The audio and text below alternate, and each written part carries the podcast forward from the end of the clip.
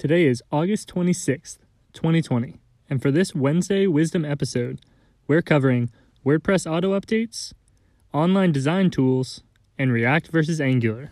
Let's dive in. With the recent release of WordPress 5.5, an auto update feature was added for plugins and themes. This goes along with the auto update feature for WordPress core that was recently added.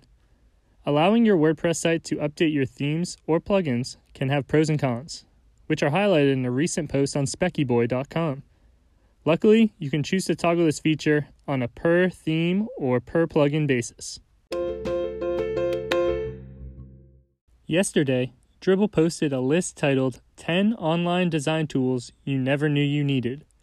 The list includes many great online tools, like a brand book creator, a free screen recorder, and a sub list of Chrome extensions. The next time you are starting a project, check out some of these awesome design tools.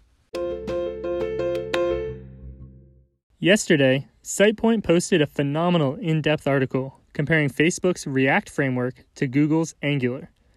The post compares and contrasts their features, ecosystems, and more.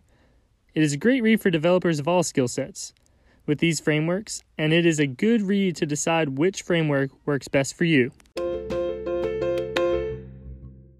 Want to know more? Head to fewdaily.com for more of today's topics and other front end web content. If you like what you heard, be sure to rate, review, and subscribe on your platform of choice. That's all for today. Tune in tomorrow.